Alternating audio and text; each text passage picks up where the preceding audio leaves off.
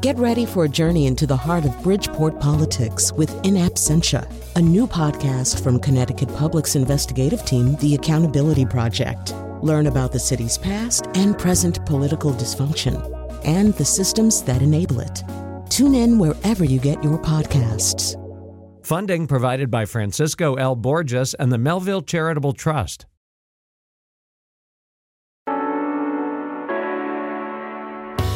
From Connecticut Public Radio's new studio at Gateway Community College, this is Where We Live. I'm Lucy Nalpathanchel. Today we sit down with one of New Haven's leaders, Police Chief Anthony Campbell. This June will mark one year since Campbell was appointed chief of the New Haven Police Department, and 20 years after he first started working as a police officer in the Elm City. What led him to law enforcement after studying at Yale to become a minister? We'll find out. We'll talk about efforts to strengthen community policing, and we'll ask Chief Campbell his take on the latest debate on guns in America. And we want to hear from you too. What questions do you have for the New Haven Police Chief? You can join the conversation. Our New Haven studio number is 203 776 9677. Again, 203 776 9677. You can email where we live at WNPR.org. As always, find us on Facebook and Twitter at Where We Live. I want to welcome Chief Anthony Campbell to our New Haven studio. Thanks so much for coming in. Good morning, Lucy. Thank you for having me. Tell us a little bit about you yourself. I know that you're not a Connecticut native. You Yes. grew up in New York City. Yes. What was that like? It was really interesting. I mean, I was born and raised in Harlem, New York, um, 125th Street and Madison Avenue. Um, ultimately, went to public school, PS 133, and then all uh, uh, Roman Catholic school, uh, All Saints School. And uh, the time I grew up in the 70s and 80s in uh, New York City was a very tumultuous time. A lot of drugs, a lot of violence, ultimately the crack epidemic. Um, but I grew up in a tight knit family. My mother was only uh, 16 years older than me, and my dad was 17 years older. So great grandpa and grandma really held us together and kind of raised us all. And uh, ultimately was brought here 27 years ago. Uh, was fortunate enough to stay in school, get a good education, and uh, made it into Yale University. And that's how I uh, wound up coming to Connecticut. I've talked to some police officers uh, who come from a family of uh, those who worked in the law enforcement. Yes. What about your family? What did your parents do? And when did you decide that law enforcement was something you were interested in? Yeah, my uh, mother was a New York City corrections officer at Rikers Island. Uh, she worked there for about 20 years, got on the job when I was about 12 years old. And my father was conversely uh, involved in a lot of drug activity. He was a street level drug dealer, um, incarcerated numerous times. But the thing about my father, um, he was only 17 years older than me, but he always told me, I better never catch you in the street. If I catch you out there, I'm, I'm going to kill you. And I knew he meant it. Uh, he was about education. He said, You're a smart kid. Uh, we're going to make sure you get your education because you've got a bright future ahead of you. He always provided for the family, um, always made sure, you know, I was a good student um, and made sure I followed a path that my grandparents had me on stay in church, stay in school, be respectful of your elders. Um, so they, it, it was a divided world. Mom on one side doing law enforcement, dad on the other side involved in some criminal activity. How did that impact you when your father was incarcerated? You know, it was difficult because, you know, I would write letters to him, I would talk with him on the phone. And whenever he was incarcerated, I found this unique thing. He seemed to get connected with God. Um, he would come out, he would walk that straight and narrow path for a while, but he was released back to the same environment, the same environment that had the drugs, the same environment that had limited opportunity for him as a convicted felon. And little by little, he would just be uh, really attracted back to that world he was familiar with. So when he was incarcerated, I always felt like I know he's safe. Um, I know that, you know, he has structure. I know he's in connection with God. But he came back out and really never was able to connect with a community of faith and kind of would recidivate.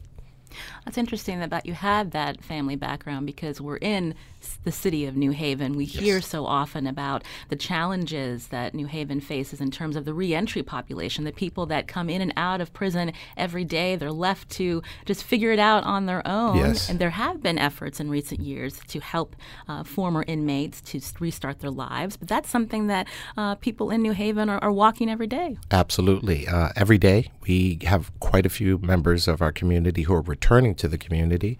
Most of them get dropped off in the Whaley Avenue area. Uh, we've started a reentry program. Uh, it's being run by Earl Bloodworth, who we're working with closely in the department. We try to welcome people back and help them to understand that we know you're returning to the community and we want to support you. We've done things right here at Gateway where we've had uh, reentry welcoming and also uh, those who are willing to hire those who have been incarcerated. You know, it's one thing to have people come back to your community, but you have to provide them with opportunities. They have to have an opportunity to work. Uh, you have to have, give them opportunities to be educated, and they have to know that they're coming back to a community that recognizes that they've paid their debt and that we want to welcome them back and help them get reintegrated as part of this community. And that we really can't be the best possible community that we can be if we don't help them to b- become part of us again. So, yeah. This is where we live. Uh, you're hearing New Haven Police Chief Anthony Campbell uh, from Connecticut Public Radio's new studio here at Gateway Community College.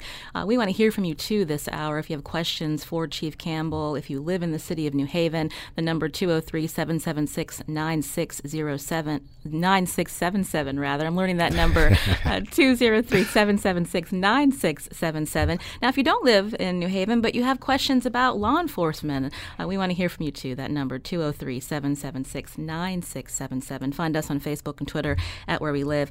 So you went from New York City to Yale University as yes. an undergrad. Yes. Undergrad. What so was that like? That was really incredible. Now, y- you've got to see, uh, you know, I'm this skinny black kid from Harlem who is now plopped into Yale University, and I'm meeting people from all over the world. Uh, people who are well outside of my socioeconomic status, uh, so many different cultures and it was just a really great experience and yet it was shocking at the same time because I missed my family. I missed the pace of New York City. I, I missed Harlem. I mean, I was had been surrounded by a primarily uh, African American population, and now I was with so many different people. But the thing that I found was that all of the lessons that uh, my great grandparents and my parents and uh, the great teachers that I had in Harlem that's really where I, I stood on, and it helped me to stand out amongst my peers.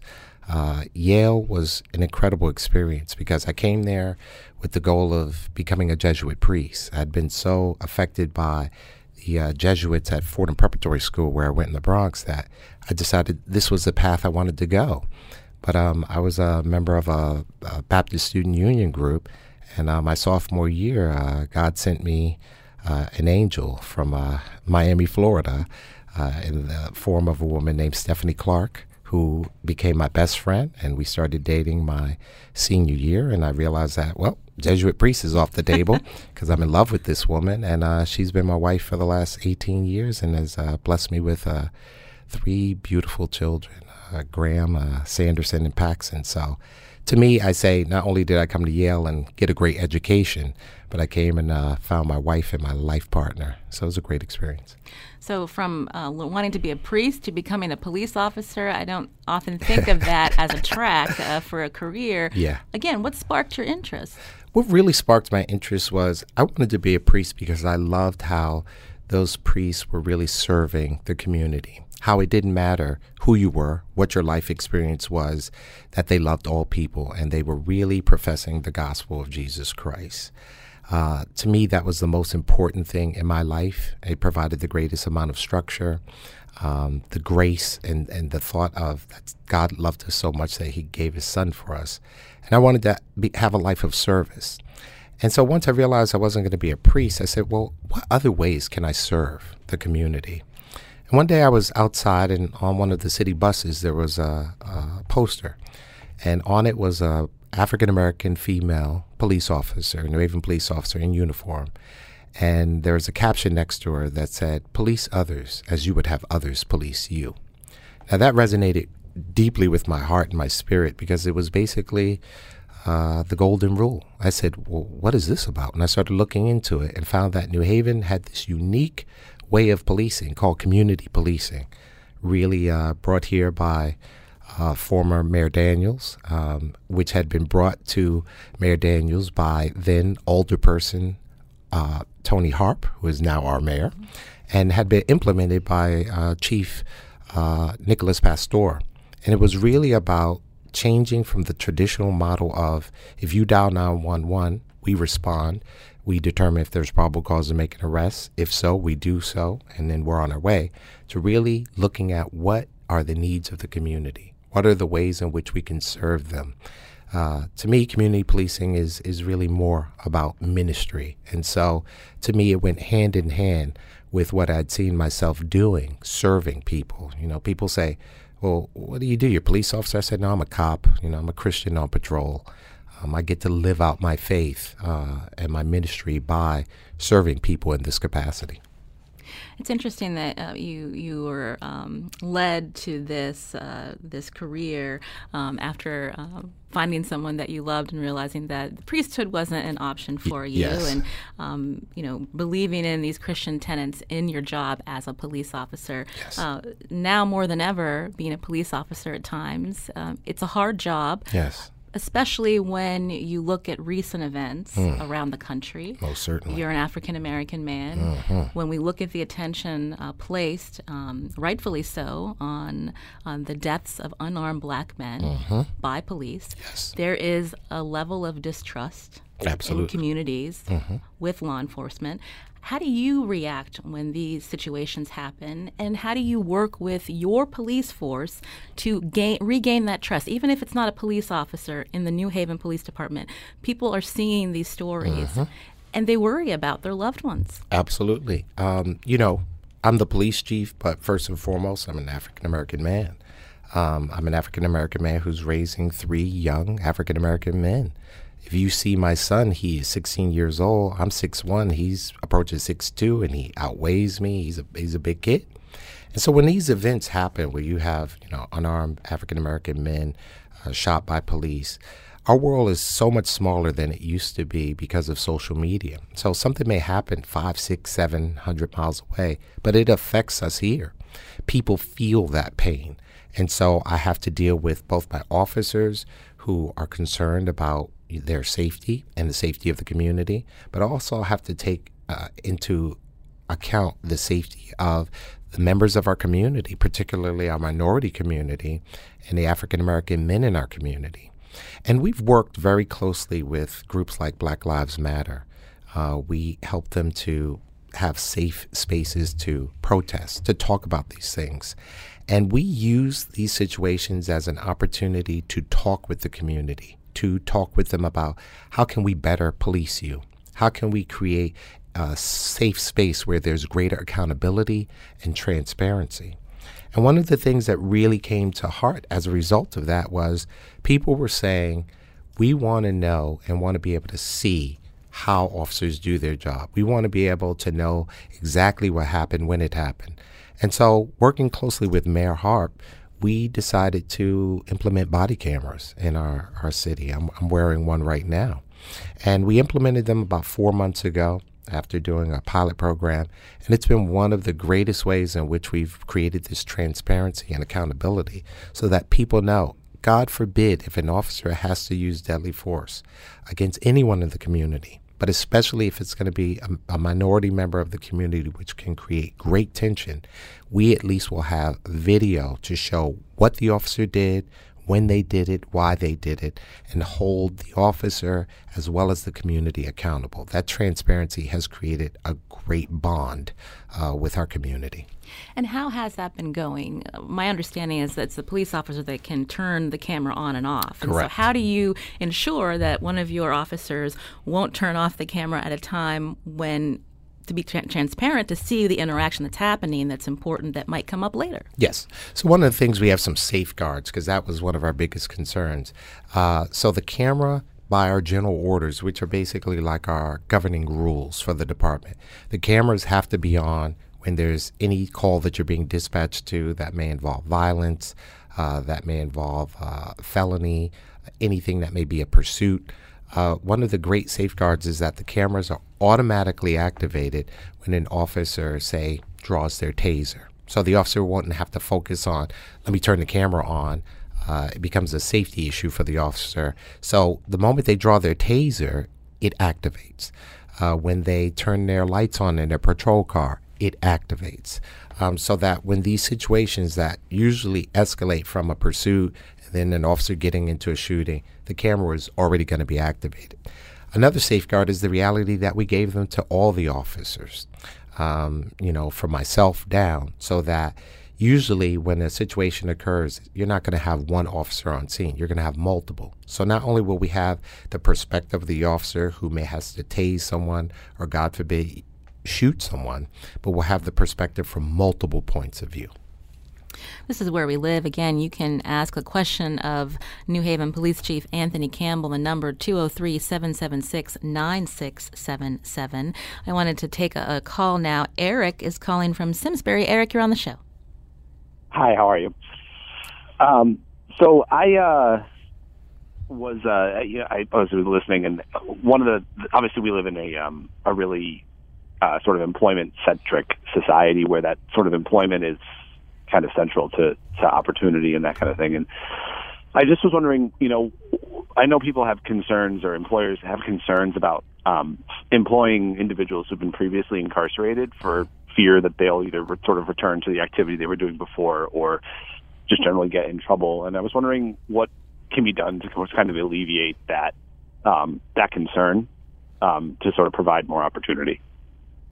Eric, thank you for your question, Chief Campbell. You know, uh, great question, Eric. I think that one of the things that can be done is some of the reentry programs that we've started instituting here, uh, where you bring employers or prospective employers and you bring people who have been incarcerated. Um, many times, some employers who have already employed people who have been incarcerated, they have systems in place to help them to make sure that there's accountability, to make sure that they won't stray and go off the path.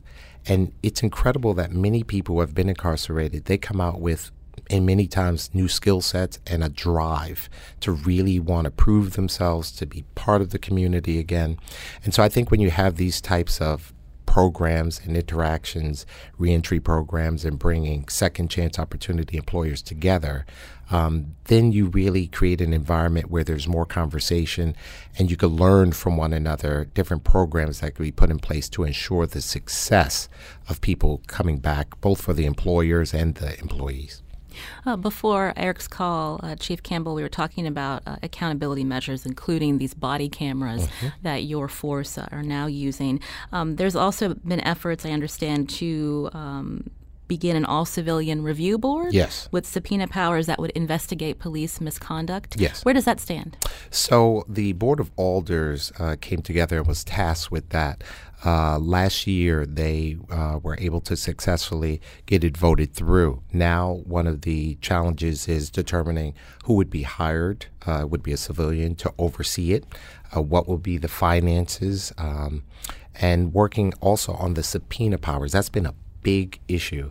So they're in the final stages of that. Um, I spoke uh, with a few of the alders, and there, uh, Jeanette Morrison uh, was one of the primary alders who headed that up, and they're in the very final stages. As I told the uh, board of alders at a public hearing, that as long as I'm chief of police, they will have my 100% support. We want, and I genuinely believe as a police chief that there should be more accountability for police. Um, far too often, our job is based on public trust. Um, Sir Robert Peel, you know, the modern day father of uh, community policing, said that the police are the public and the public are the police. We're simply people who are charged with the full time duty of ensuring the safety of, of all of our society. And so that can only be really fully enacted when people trust us. Um, so the more safeguards there are in place, uh, an officer should feel comfortable to come before internal affairs, a civilian review board, uh, the board of police commissioners, a board of alders, and anyone else to talk about how they do their job and why they did what they did in their job. So uh, we're looking forward to getting that civilian review board up and running, and uh, the vast majority of officers welcome it with open arms. I definitely do. What about the police union? Police union uh, was there that night talking about um, how they feel about it. They were not directly opposed to it, but they did have concerns with respect to particularly the subpoena power. The Board of Police Commissioners already has subpoena powers, and their concern was aren't we simply duplicating something that already exists?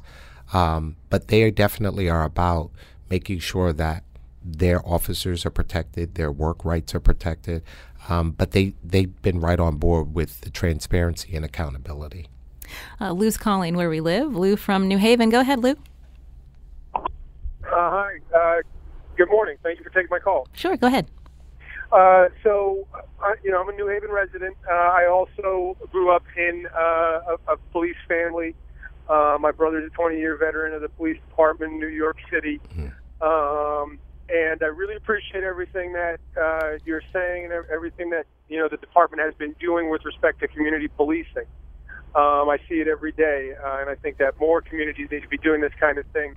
Uh, I did want to just point out that, you know, I, I think no department, um, you know, is without incident. Um, and as a, you know, as a social justice activist um, in the community, uh, you know, uh, accountability and transparency are very important to me. And so I actually just wanted to take an opportunity to voice my support and to urge you respectfully to support the efforts to establish a, an all civilian community review board in uh, New Haven, which is something that's happened in a number of other states and communities around the country. Uh, and it's very important that that you know uh, review board be independent, uh, all civilian, and have investigatory powers, um, which the community doesn't currently have when it comes to different kinds of uh, uh, you know, police incidents and interactions with the community. So that's my comment, and I, I appreciate you uh, the time. And I'll take my answer off the air. Thank you, Lou, for your question. And we were just talking about that Mm-hmm. that civilian review board. Yes, and and one point that he made, which I think is really important, is independence. You know, one of the biggest issues that people have when an internal affairs uh, investigation is launched is that internal affairs is a division of the police department. It's the police in- investigating the police, and I understand that, and I believe that the independence, uh, which Lou was talking about, is very important. If you look at other countries, you look at Canada. Um, when there's a officer involved shooting or so forth, it is a completely independent agency, not made up of law enforcement officials, that does the investigation. Uh, one of the things that we've had great success is our new state's attorney, Pat Griffin, uh, came in and we've established a relationship with him that in any major incident, uh, especially officer involved shooting, whether it is leads to death or not, or pursuits, um, that we turn the investigation over to the state's attorney so that people can understand that it's an outside entity that will be doing the investigation, uh, not us investigating our own officers. So I think that independence that Lou pointed out is very important. And I think that more departments need to develop civilian review boards and other accountability measures. We're getting a tweet from a listener, David, who writes While Chief Campbell talks about building trust with communities, the Connecticut Police Chiefs Association opposes police accountability legislation. What are some bills that are possible this session that will address these issues of police accountability? You just mentioned there should be more support in other ways beyond a civilian review board. Well, I think one of the big things is, you know, body cameras for all departments. I think that uh, I've heard from one of my former officers who retired, Shafiq Abdul who talked a lot about policies that are standardized across the board. Um, you know, some of the things I think also are bad boy clauses, which we have in our contract, which holds an officer accountable if an officer should violate someone's constitutional rights or should, God forbid, take someone's life wrongfully and is convicted of that. There are things that say, well, they should forfeit their pension. Um, that the investigation should be done in a certain timely fashion uh, by an outside independent agency. So I think these are some of the legislative points that uh, members like uh, uh, Robyn Porter has been pushing for. I've been working closely with her. And I don't know if it's a direct opposition that the many of the chiefs have, but I do think that they want to be involved in the process more, and I think that there needs to be far more communication than there has been. The police, uh, the body cameras are paid through through the state of Connecticut. Yes, we state grant, we got it. So there are we know there are a few in the southern part of the state that have the body cameras. Yes. Uh, what is the what are the fears or the opposition to this in other departments that you've heard? Well, some of the things that I've heard are, you know, well, it's going to, you know, make it difficult for uh, officers to really communicate with the community. People won't feel free to just speak to officers about what's really going on if they know they're being recorded. Um, I've heard that you know many unions oppose it. It's going to be an impact on how officers do their job. It's one more piece of equipment that they have to do, and I understand those concerns. But we found is that uh, in the beginning, uh, when we did surveys in our department, there were a certain percentage of officers who were opposed to it. Um, they thought that it would hinder their job. But now, most officers will say, I'm not going out unless I have my body camera. Because they've seen that it's been shown, it's just a natural thing that human beings act differently when they know they're being recorded, both police officers as well as members of the public. Uh, when an officer pulls a car over and says, you know, license registration, I'm Officer Campbell, New Haven Police Department, just to let you know that I'm wearing a body camera and this interaction is being recorded, it makes everyone act differently. Uh, knowing that they're being recorded and that their actions can be reviewed, um, it helps reduce the number of complaints, and it also reduces the likelihood that an officer will get into a physical confrontation. Um, people, I really think that the concerns that many departments and many people have can be addressed if they really look into the benefits that you get from greater accountability. This is Where We Live. I'm Lucy Nalpathanchel. Today we're broadcasting from Connecticut Public Radio's new studio at Gateway Community College in New Haven. My guest today, Chief Anthony Campbell of the New Haven Police Department. After the break, we'll continue our discussion and we'll talk about the latest debate on guns in America. We'll also take your calls. The number in New Haven, 203 776 9677. Email where we live at wnpr.org. Find us on Facebook and Twitter at Where We Live.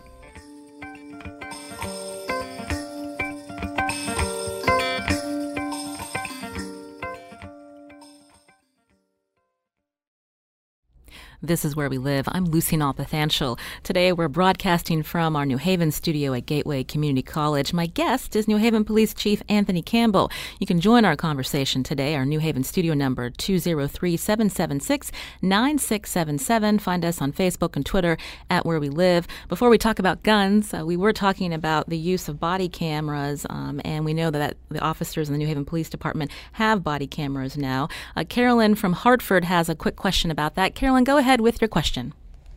Okay, thank you. Um, thanks for taking my call. Uh, my question is about the body cams and um, privacy issues. I'm wondering if uh, there are options for individuals, say in a domestic violence situation or even a child protection situation, mm. um, to choose for the body cams not to be on. And if you have any concerns about people being hesitant to call the police if if they think what's going on is going to get recorded. Good question, Carolyn. Chief Campbell. Carolyn, that's a fantastic question. It's one that we address uh, before we deploy the cameras. It's one that is also addressed in our general orders. So each officer that gets a body camera is trained for eight hours on that body camera. We go over the general order for probably a good two hours because in that general order, it tells when you can and cannot use the body camera. So there are privacy protections built in place exactly for situations like you mentioned domestic situations where a victim may not want to be on camera, uh, issues that deal with sexual assault, uh, sexual assault victims, as well as children, protecting their privacy, as well as situations in uh, HIPAA you know, if an officer has to go into an emergency room, uh, deal with someone who is there who has been assaulted, shot, seriously injured in a motor vehicle accident, the cameras are not allowed to be activated. So, and even in everyday situations where a citizen may approach an officer and maybe wants to give us some information or talk about something and does not want the camera on, they can ask that the officer turn it off. There are situations where they, it has to be on, motor vehicle stops, any violent felony situations, it has to be on. But yes, we did address those uh, privacy issues because we know that's very important for our people. And you can join the conversation here on Where We Live, 203 776 9677. Uh, Chief Gam- Campbell, yet again, we are in the midst of uh, a national conversation about guns, uh, most recently the shootings in Parkland, Florida. Yes. Uh, what role should the police have in these conversations? I think the police should have a huge role because uh, when the shooting starts, and definitely when it's going on, we are called to respond to protect the lives of all of our citizens and, sad to say, our students. Um, I think that we need to, as police chiefs and as police officers, we have a very strong voice. A lot of what we see, the carnage of gun violence, yes, is happening on the larger scale in our schools. I mean, the one in Parkland was, sad to say, the 18th mass shooting of the year, and uh, we were only six weeks into the year. So I think we have a huge voice in talking about common sense gun legislation and making sure that we work with our legislators um, as well as manufacturers to make sure that we get some good common sense gun legislation on the books and that make sure that every parent, every citizen, every student uh, comes forward and has their voice heard because I think if we all pull together and people know that we in law enforcement really want to see this gun violence stop, it really, this is absolutely senseless and has to stop. We can bring about this change now. And you know more than anyone else that uh, there's not a unified voice among law enforcement in this country Correct. to talk about gun violence. What will that take? What are the what are some of the issues in play uh, that you won't find uh, police all in agreement when it comes to you mentioned common sense gun legislation? I think a lot of it has to do with you know the Second Amendment, the constitutional rights issue. Uh, there's a lot of fear that people have that well, if you start limiting uh, what people can get or who can own a gun, uh, that opens the door. And I understand that concern, but you know, we've been watching these school shootings, beginning with Columbine, escalate. Uh, we watched this most recent one where this was totally avoidable. And I think that uh, the disputes that we have about what common sense gun legislation really means uh, can be solved if we all just sit down uh, from a law enforcement standpoint, from a civilian standpoint, a legislative standpoint, and look at what's happening. Yes, the big thing that happened in Parkland 17 lives lost, a community that has been changed forever. But these shootings, these mass shootings, and lives being lost across this country due to gun violence is simply happening in slow motion in communities across this country. This community had 34 lives lost in 2011 to gun violence. Um, many communities, you look at Chicago, you look at Baltimore, you look at communities across this country, Watts, lives are being lost, and we need to stop guns getting into the hands of people who should not have them. And the only way to do that is really by waking up. And I think that these mass shootings, especially where our kids are being shot, is really waking us up. You know, this morning when I was dropping my son off at school, we were talking a little bit about it. I told him I was going to be on the show, and he showed me a meme.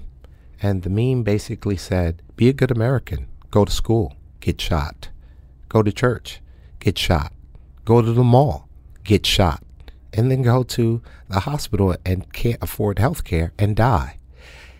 We, we, we have to change this. This is absolutely ridiculous. An AR 15, which the NRA will say, well, uh, Americans should get this because hunters use it, it's a hunting tool. They're absolutely right. It is a hunting tool, but it's being used to hunt human beings. It's being used to hunt our children in school. We had to change our policy on how our officers respond to schools.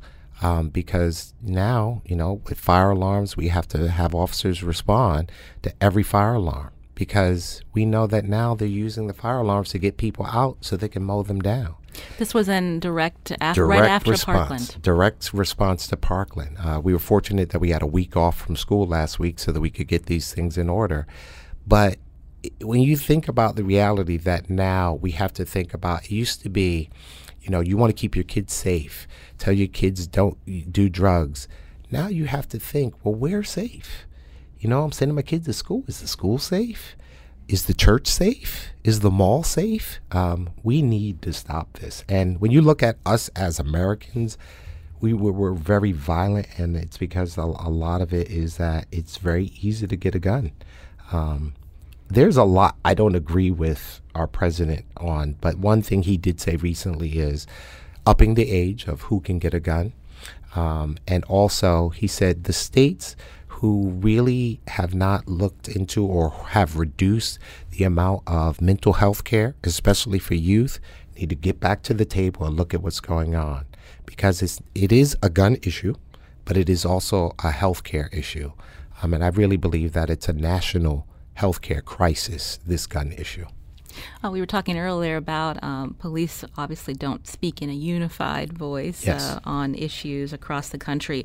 Uh, the Detroit's police chief came out publicly in favor of arming teachers. What's your take? I, I think that is not a good idea. Someone becomes a teacher because they want to educate uh, students. They want to prepare the future generation for a bigger, brighter future. And taking the focus off of that, arming our teachers, um, I just don't think is a good idea. You had an incident in Georgia yesterday where a teacher had a weapon in the school, and the school resource officer had to disarm that that teacher. Um, I think it adds additional layers of pressure to teachers this is not their responsibility. This is the responsibility of law enforcement. It is the responsibility of us as citizens, as parents, to make sure that it is common sense laws are on the books to make sure that a person who should not have access to a gun does not get access to that weapon, to make sure that a person who does have a weapon is of a certain age and certain responsibility. Um, and I don't think that arming teachers is the answer. Um, who's to say that that teacher won't be disarmed by a student, and then now you've already got the weapon in the school. Um, I just don't think that's the answer. So often in this country, when we talk about guns, it's when a mass shooting happens. Yes. But we know gun violence happens every day, mm-hmm. including through by suicide. Yes. Violence in neighborhoods. Yes domestic violence. That was one of the issues that you wanted to address when you were appointed chief. Uh, walk us through domestic violence, the laws here in Connecticut, mm-hmm. and how to help victims. Absolutely. So, one of the things that I am addressing uh, with Mayor Harp, Mayor Harp is a huge proponent of more uh, advocacy for domestic violence. Last year, we had seven homicides in the city of New Haven, which is a record low for the last 50 years. Very proud of that. But two of those homicides were domestic related. And the sad thing is that in domestics, uh, we're trying to create a um, family justice center. Uh, it's one stop shopping for uh, domestic violence issues. Right now, the way the system is set up, if you have a domestic you're a victim of a domestic, we respond. Our officers are trained in the LAP program, which is a lethality assessment program to help determine uh, exit strategy for you, a safety program. If necessary, we make the arrest, protective orders are put in place, and then it goes over to the court. Now, you may need to work with a victim advocate. You may need help with uh, education issues for your kids, relocation, uh, travel protective orders and other things. And if you looked at the amount of time it would take for a person, especially if they don't have access to a vehicle to travel around, take anywhere from eight to 20 hours to do all of these things. And a lot of times people just stop as they're going through the process because they're like, it's just too much work. But if you have all of those services in one location where people could come, an officer is there, the prosecutor is there, a victim advocate is there, um, all in one place where they can help surround a victim with the services that they need. And not just a victim, but also offenders who may need some help. Um, I think this is important because a lot of the gun violence and a lot of the violence that we see really does go back to domestic violence. And uh, we need to address this issue. It's, it's really the new frontier. This is Where We Live. I'm Lucy Nalpathanchel. We're going to have to take a break, but again, in studio with me is New Haven Police Chief Anthony Campbell. Coming up, we're going to talk more about his vision for the New Haven Police Department and the unique challenges cities like New Haven have, including, as we talked earlier, about uh, those released from prison who want to restart their lives. You can join the conversation. 86, sorry, 203 from our New Haven line, 203 776 9677. Find us on Facebook and Twitter at Where We Live.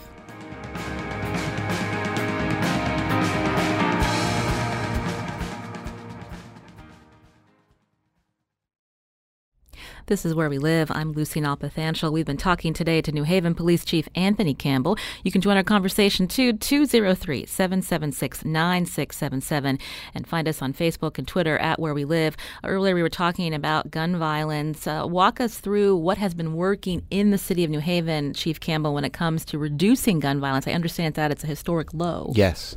What's been really been working is collaboration that collaboration has taken the form primarily in the form of Project Longevity. Project Longevity uh, is a name that we have adopted for a program that began uh, out of Chicago called uh, Ceasefire. Uh, working with John Jay University, we tailored the program to us. And what it does is it addresses its targeted enforcement. We have found that statistically, through hard data, we can identify those people who are most likely to be shot and to be shooters. And so, what Project Longevity does is it works with law enforcement locally, law enforcement on a federal level, FBI, ATF, DEA, U.S. Marshals, but also clergy and community members, job providers, social services.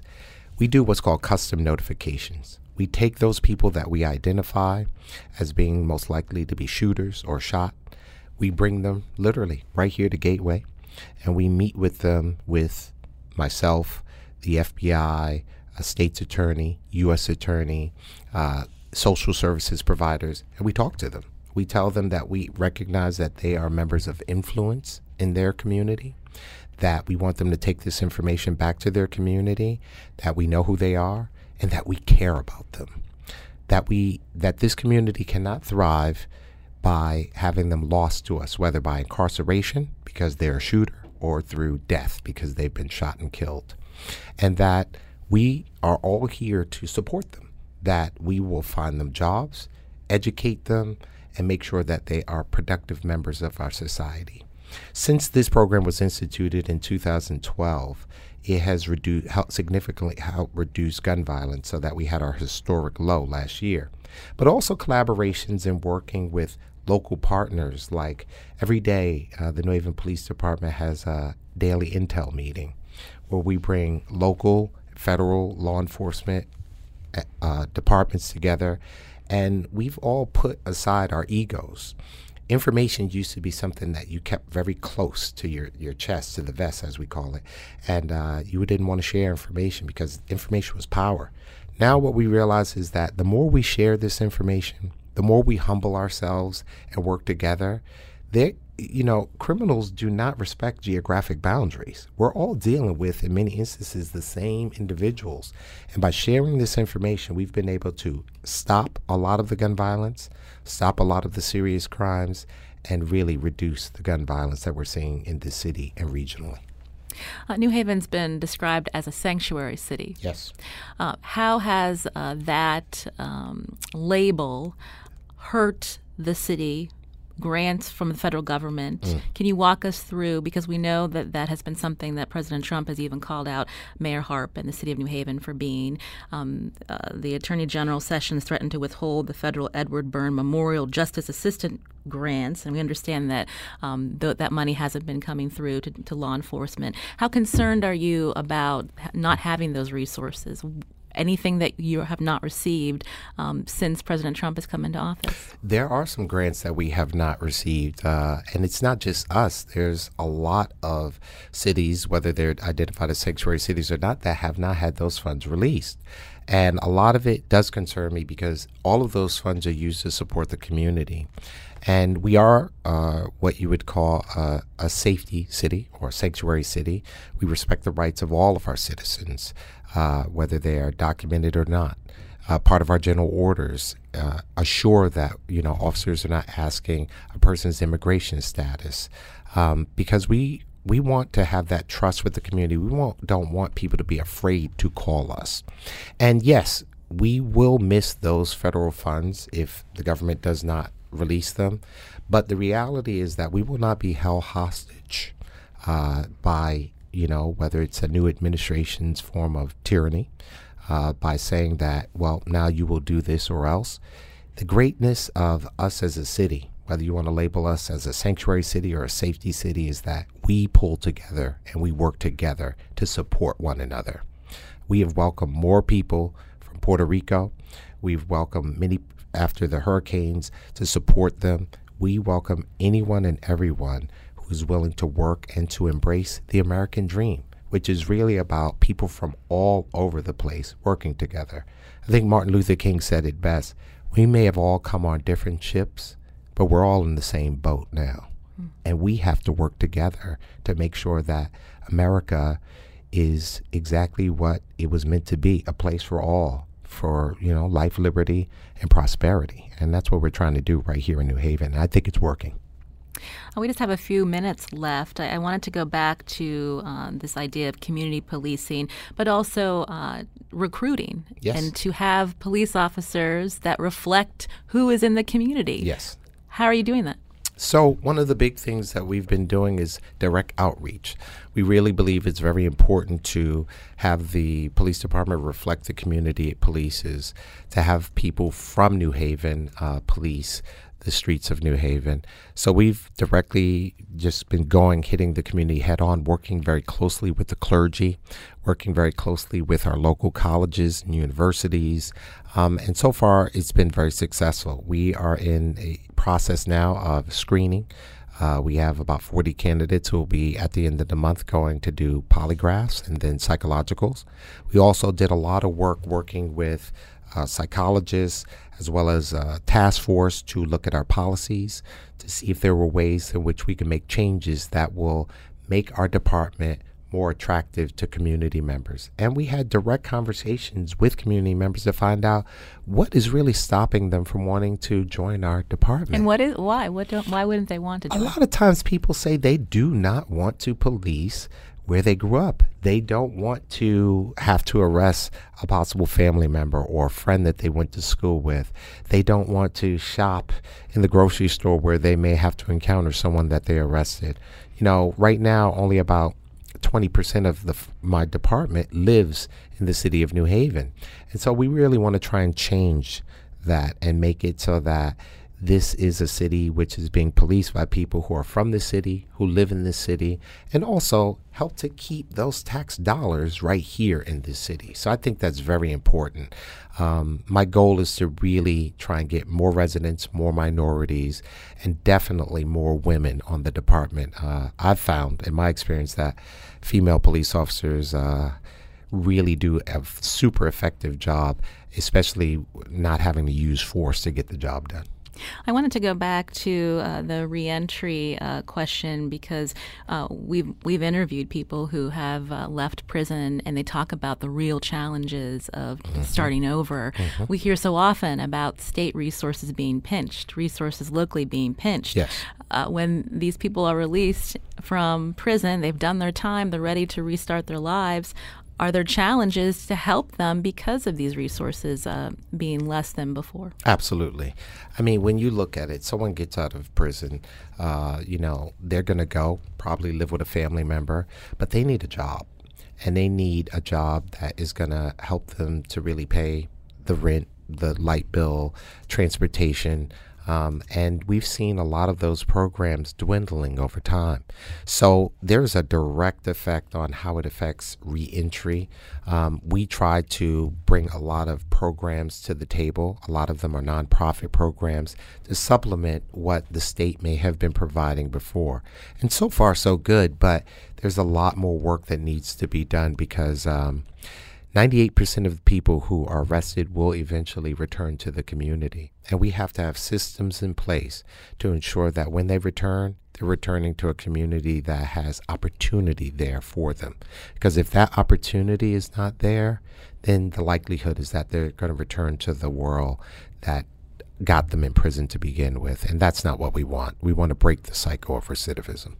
We've got under a minute. I want to ask you what you think your biggest challenge is today, Chief Campbell. I think my biggest challenge, you know, is helping address the fear. Um, you know, I did a, a, speaking engagement with some youth at a A5A uh, event on Saturday with youth, and I asked them what's their biggest concern, and they said um, safety, school safety, making sure that you know, the world in which they live, you know, which has terrorism, all these things going on. So addressing that fear and being a beacon of hope uh, for people and helping them realize that, you know, as law enforcement, together with the community, we can all be beacons of hope. I want to thank New Haven Police Chief Anthony Campbell. Thank you so much for joining us this hour. Thank you for having me. Uh, we were broadcasting for the first time from our New Haven studio here at the Gateway Community College. I want to thank producer Carmen Baskauf, technical producer Kyone Wolf, executive producer Catie Talarski, Lydia Brown. I'm Lucy Nalpathanchel.